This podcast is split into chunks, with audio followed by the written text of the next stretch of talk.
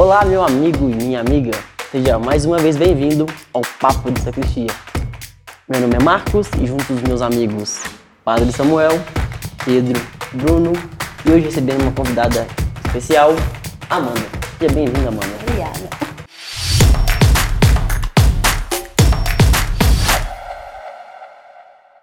A cultura do cancelamento ocorre quando alguém fez algo preconceituoso, seja na internet ou seja no dia a dia, e a partir disso a pessoa é excluída do meio social. Vocês, meus amigos, vocês já cancelaram alguém? Já. Já. De maneira errada. E aqui eu queria começar trazendo uma questão, talvez até do ponto de vista mais filosófico, que quando a gente cancela alguém, a gente assume duas figuras. Primeiro, a figura do juiz, que está com o argumento, com o veredito pronto na mão. E segundo, que quando você cancela alguém, você perde ali a oportunidade do proselitismo, de não trazer aquela pessoa para o seu lado, mas de expandir o horizonte de conhecimento daquela pessoa e apresentar é, é, argumentos novos, apresentar o contraditório para aquela pessoa. Só cancelar é muito pobre, muito pobre do ponto de vista é, antropológico. Você cancela uma pessoa, você está execrando aquela pessoa, deixando ela a par da sociedade sem que ela tenha a oportunidade de se arrepender, sem que ela tenha a oportunidade de conhecer mais. A gente só isola essa pessoa.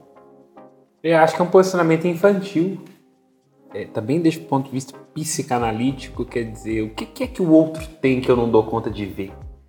Que eu preciso que ele não exista? É, é uma pergunta muito importante para os nossos tempos. É, a gente está negando ao outro o direito de existir no seu lugar de fala, de se posicionar, de se colocar. Então, isso significa que a gente talvez esteja negando algo dentro de nós que a gente não quer aceitar. Eu acho que a gente, a gente cancela as pessoas, não necessariamente falando nas redes que sociais. Que viagem é essa, A gente vai cancelando véio? na nossa mente. Nossa, tal pessoa fez isso. Nossa, você viu que tal pessoa postou? Nossa, viu o que ela falou? Então, às vezes, até no dia a dia, assim, a gente está cancelando as pessoas, né? Exatamente. Começa na cabeça, né? Ali a gente vai naqueles nossos confrontos e, e nas, nos nossos pensamentos. Ali já existe um, uma tentativa de sexear o lugar do outro de ser.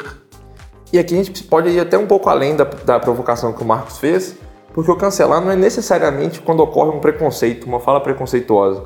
Cancelar, hoje em dia, ele está tão desbaratinado que cancelar é cancelar por cancelar. Eu não concordo, eu cancelo. A comunidade não concorda, a comunidade cancela. E dane-se aquela pessoa, que aquela pessoa se exploda. Por quê? Nós não concordamos. Nós, no alto de nosso conhecimento, desse lugar onde a moral não é, é, é, nossa, onde ela não pertence a mais onde ninguém. Onde a gente tem um monopólio da virtude. Da virtude, é, nós, não, nós não vamos permitir que essa pessoa exista. Nós vamos cancelá-la. Só que tem aqui uma diferença. Quando a gente fala é, e quando a gente quer defender o direito de nazistas criarem um partido no Brasil, não é cancelar essa pessoa. Essa pessoa não está sendo cancelada. Ela está sendo julgada sob o peso da lei. Existe um limite onde a gente pode ir. A liberdade de expressão ela deve imperar nesse momento de novo, mas não do ponto de vista de deixar o, o, a pessoa falar o que ela quiser, mas do ponto de vista de mostrar que não é que a gente vai cancelar essa pessoa pelo posicionamento que ela teve. Ela teve um posicionamento execrável, sim. Não é que a gente está só cancelando ela. Não é pela pobreza do argumento de vamos cancelá-la. Ela cometeu um crime. Então, assim, tem limites, né? Como diz o ditado, o peixe morre pela boca. Pegando... Dizer, a gente tem que ser implicado no que a gente fala. Pegando aquele meme, se eu não me engano, do Chico Buarque. Não.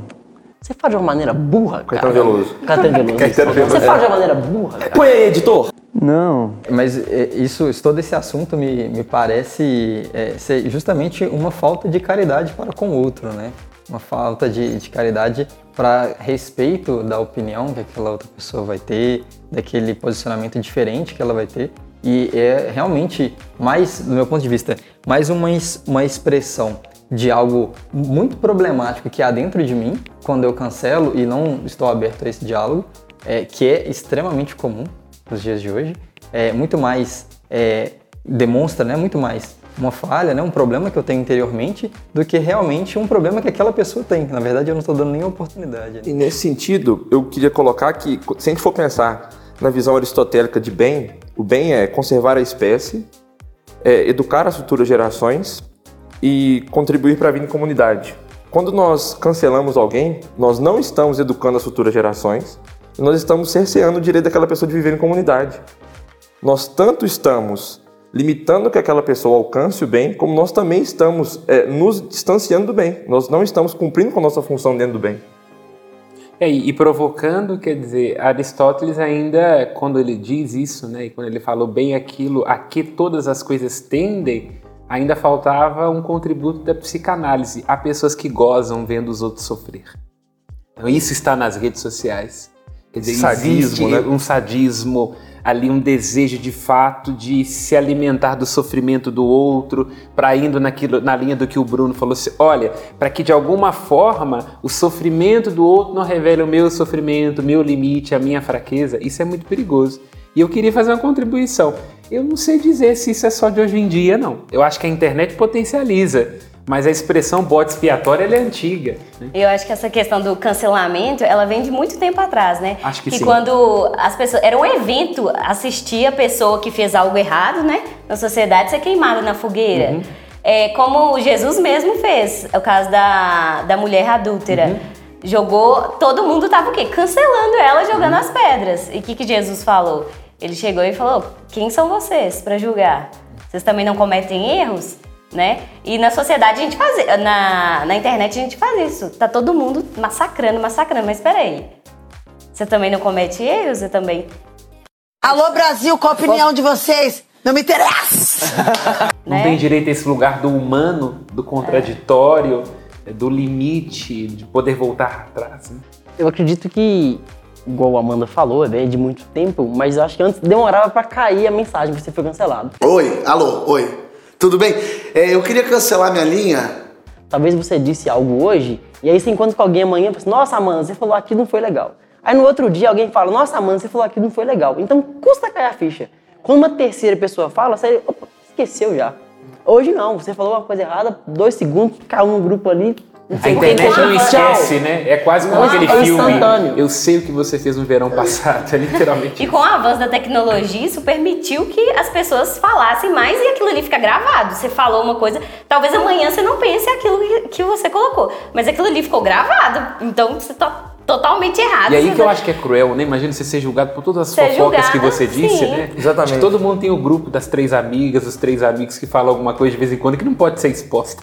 então, é complicado. Tem que ser ocultado. É, e eu tô dizendo num sentido de, mais uma vez, ecoando aquilo que foi dito, não, não é sobre eh, crime ou maledicência, mas tô dizendo de coisas de um horizonte de naturalidade, de descontração, que às vezes acabam gerando implicações que eu acho que elas são desnecessárias.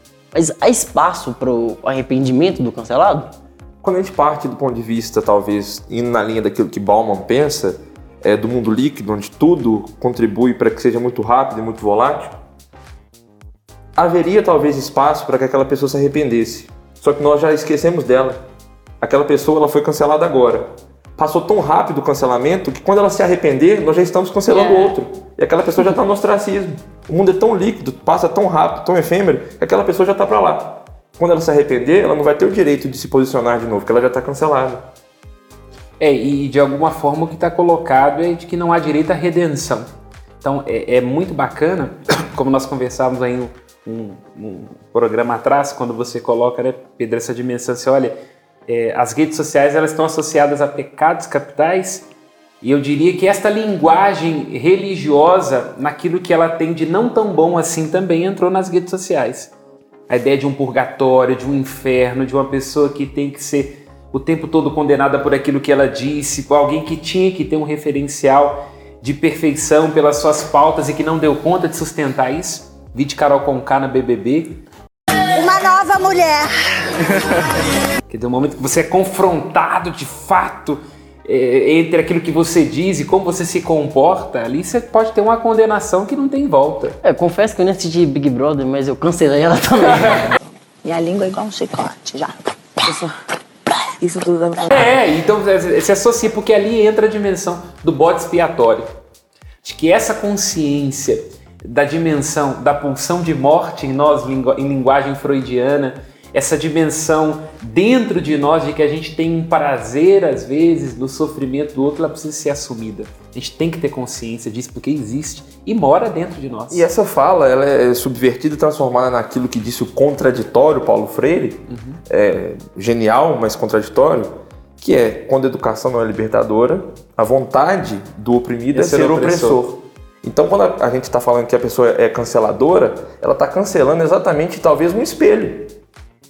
Porque ela não está liberta daqueles vícios, daquele comportamento dela, daquela falta de virtude que ela está cancelando outra pessoa.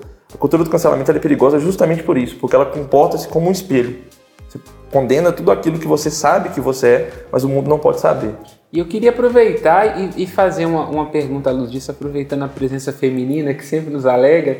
O cancelamento geralmente é pior, vocês acham, com as meninas ou com os meninos? O que, que você acha, mano? Quem tende a internet pegar Nossa. mais pesado?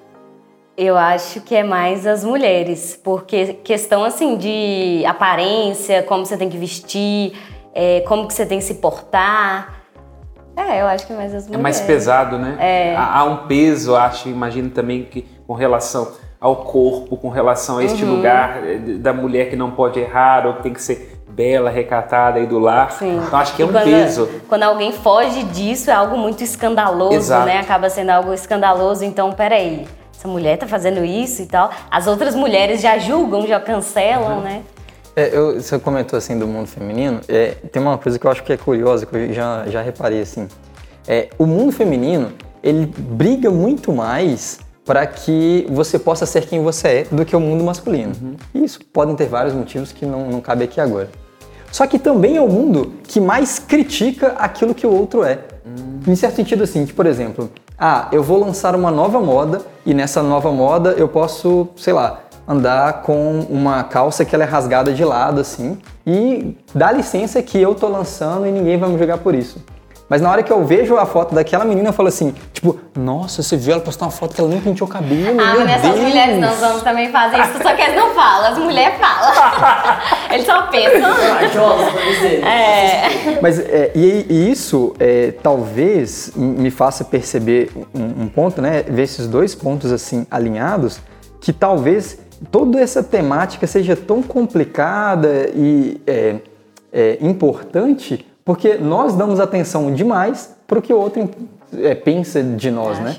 É, é, claro que. A gente sofre neste lugar e aí este sofrimento infantil, ressentido, ele leva a produzir a violência que você está querendo dizer. Né? Se, se te entendi bem. E também acho que indo nessa, nessas duas linhas, voltando na maioridade de Kant, nós damos importância demais, muito mais, ao que os outros pensam sobre nós. Nós temos falhas profundas na nossa imagem nós queremos que a opinião alheia preencha essas falhas. Como... Você deu aí uma definição do humano, né? A gente existe para este ideal que a gente projeta sobre o olhar do outro. Citando Sartre, o inferno é o outro. O inferno é o outro. O inferno é sempre os outros, é né? E é exatamente o inferno alheio que nós nos encontramos nele, nós estamos circunscritos naquele inferno alheio, que é esse momento onde um inferno encontrou outro que nós cancelamos. Uhum. Porque aquela pessoa manifestou a falha que está dentro de mim. Antes de é, lançar uma outra pergunta, só pegando um gancho do que o padre Samuel disse, quando a, a Carol lá foi cancelada, aconteceu de um, de, um, de um outro participante nesse mesmo programa falar algo preconceituoso, algo, algo, machista, ela foi super cancelada e ele quando saiu, tipo, a música dele tava tipo, no, no top 3 do Spotify, então assim, realmente, eu concordo que com a mulher foi bem mais incisivo. E aí jogando uma outra pergunta agora, é, você tudo sobre o cancelamento. Vocês têm medo da opinião, então? Eu sou um padre, né? Eu tenho que ter medo. eu perco meu emprego, posso ser exonerado. Mas tem que dar opinião também. É de fato, é um dever, né? É de consciência, inclusive. Então, apesar da ironia, eu, eu sempre me preocupo com aquilo que eu digo, porque eu me entendo como um influenciador, e a igreja é uma influenciadora histórica, e que inclusive em alguns momentos não influenciou bem, mas ao mesmo tempo também eu não me furto deste de, dever de ter ao meu alcance a minha consciência, meus princípios, meus valores, a luta por aquilo que é justo. Então acho que é uma tensão o tempo que dialoga. Eu não tenho medo de cancelar, ou talvez me posicionar, nem de ser cancelado, porque eu imagino que quando você coloca quando você se coloca sobre qualquer escrutínio, e a rede social na verdade é um grande escrutínio, um grande expositor de opiniões, você tem que estar aberto a isso. Claro, respeitando sempre as individualidades de cada um, respeitando os espaços humanos de cada um, cancelando sim as atitudes e não as pessoas. Quando a gente cai naquela falha que eu falei, que você execra a pessoa, é, tira dela qualquer direito e tudo mais. Quando você cancela a atitude, você vai contra a atitude, você respeita essa dimensão humana da pessoa também. Porque senão acaba sendo um linchamento, né? Exato. E acaba isso levando. Você, você não tá pensando. Você tá pensando na atitude da pessoa, não na pessoa. Então isso acaba levando. Você não sabe o que que a pessoa vai, vai ter depois. Se ela vai ter depressão, se ela vai ter tros- transtornos psíquicos. Então a gente não olha muito pro, pro que ela é humana, a gente olha mais pra atitude, né, que ela tá tendo. E respondendo, eu acho que todo mundo tem um pouco de medo, assim, sabe, desse, é, dessa repreensão. Acho que uma criança, ela bem educada, entendendo que ela tem limites, ela já cresce com um pouco de medo de ser cortada, de ser é, repreendida pelos pais. É um medo que tem, né? É, um santo, ele tem um pavor tremendo de magoar a Deus. É, então, acho que todo mundo tem um pouco essa preocupação, sim. É, mas nesse assunto né, de, é, de cancelamento, eu diria que a gente deve procurar o quão relevante a gente vai levar todas essas críticas. Né? Igual você realmente falou, é, se eu percebo que uma crítica vem a mim de um ato que eu cometi ou é, de algo que eu fiz, não com relação à minha pessoa, eu acho que cabe ali uma análise. Será que aquela pessoa tem razão? Será que vou ver o, o, o que, que ela está querendo me mostrar aqui? me conf- confronto com aquilo e posso amadurecer com a situação. Acho que isso é muito bacana. É uma reflexão também ao quão relevantes somos, né? Aquela velha história de você é um entre 7 bilhões nessa poeirinha cósmica que é a Terra. O quão relevante é a minha opinião que eu preciso oferecer ela ao mundo a qualquer momento, eu preciso destruir a vida de uma pessoa com a minha opinião. Quando a gente olha pra dentro, você percebe que na maioria das vezes você não precisa da opinião, porque às, às vezes a sua opinião não foi nem solicitada. A sua opinião pra cancelar aquela pessoa, até pra linchar uma pessoa, não foi solicitada e é extremamente dispensável. Eu acho que, tipo assim. Desculpa. Não, por favor. que quando você vai dar a sua opinião, peraí, a pessoa tá disposta a escutar o lado que não é o que você concorda? Ela tá realmente disposta? Porque se ela estiver disposta, beleza, você tem uma conversa, você tem um bate-papo, é, ela não vai te cancelar por isso, mas se a pessoa não tá disposta a escutar algo que vai contra a opinião dela, então pra que você vai Não vale a pena dialogar. É, né? não vale a pena. E eu diria, à luz dessa provocação que você coloca, Pedro, talvez seja justamente uma consciência que a pessoa tenha, uma inconsciência da sua irrelevância que a leva a produzir afirmação. Acho que aí, no, no campo da internet, tem muito disso. Quer dizer, muita insegurança, muita frustração, muito ressentimento que acaba se projetando no discurso político, religioso e por aí vai. E o Twitter tem uma ferramenta fenomenal para isso, assim. É, tanto do ponto de vista de espalhar fake news, que ele te manda ler o artigo primeiro, quanto quando você vai comentar algo com algum palavrão, uma palavra é, é, é, preconceituosa, uma palavra que vai ferir a honra de alguém, ele fala assim, você deseja realmente postar essa coisa? Te dá uma, uma, uma luz assim. Então, reflita um minuto sobre isso que você disse. É bem kantiano, inclusive, isso que você acabou de dizer. Refletir, né? Agora, o problema é que a gente está numa sociedade que anestesia a subjetividade. O que a gente menos quer fazer é refletir. Se a gente pensa o tempo que a gente gasta ali mexendo no feed do Instagram ou em qualquer rede social, o que a gente quer é, é- é relaxar e aí a gente vai para um campo que pode ser perigoso, que é o da impessoalidade, da não responsabilização do prazer pelo prazer, e aí nós nos tornamos menos humanos. Então, para finalizar, o que vocês acham que falta para evitar esse cancelamento? Uma certa conscientização? Um Eu diria que terapia julgar- antes terapia. Qualquer pessoa que sente num divã aprende a não se levar tão a sério assim. Exatamente. E tomar consciência de que ela não é a régua do mundo. Isso serve inclusive para o discurso religioso. Peraí, ou vamos ter consciência, isso que você está revestindo de virtude, de polidez e de nobreza é um bem na perspectiva aristotélica ou é uma maneira de amassagear o seu ego? Que você não dá conta da vida que leva e, portanto, tem que criticar o marido da vizinha. E quando a gente cai naquele velho axioma vaidade das vaidades é tudo vaidade, o cancelador, na verdade, ele é um grande vaidoso. Né? A vaidade dele é tão grande, ele se sente num lugar tão confortável, gostoso, bom de sentar, que ele se sente dali no direito de cuspir a vaidade dele naquela pessoa que naquele momento está lá embaixo, sendo execrada e tudo mais. Eu acho que, tipo, a cultura do cancelamento, ela veio para uma forma boa também. Porque ela trouxe aquilo que, que na sociedade já é algo- que a gente não aceita. A homofobia, todo mundo cancela. Hoje você pensa 200 vezes antes de falar qualquer coisa.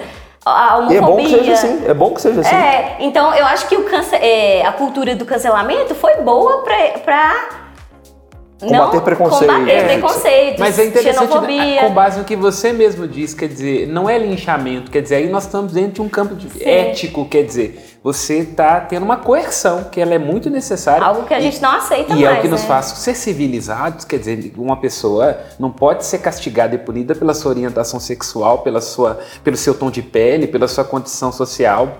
Então, quer dizer, isso é muito importante, a gente tem que ter claro e não podemos arredar o pé disso. Ninguém tem o direito de cercear a liberdade de alguém ou de fazer determinada acusação por uma orientação, um tom de pele, uma condição social. E é- Sabe o que é curioso quando a gente fala desse, desse ponto de vista? Você você levantou algumas coisas, né? É, e eu entendo que o, a direito, a dignidade, o respeito humano, ele deve prevalecer.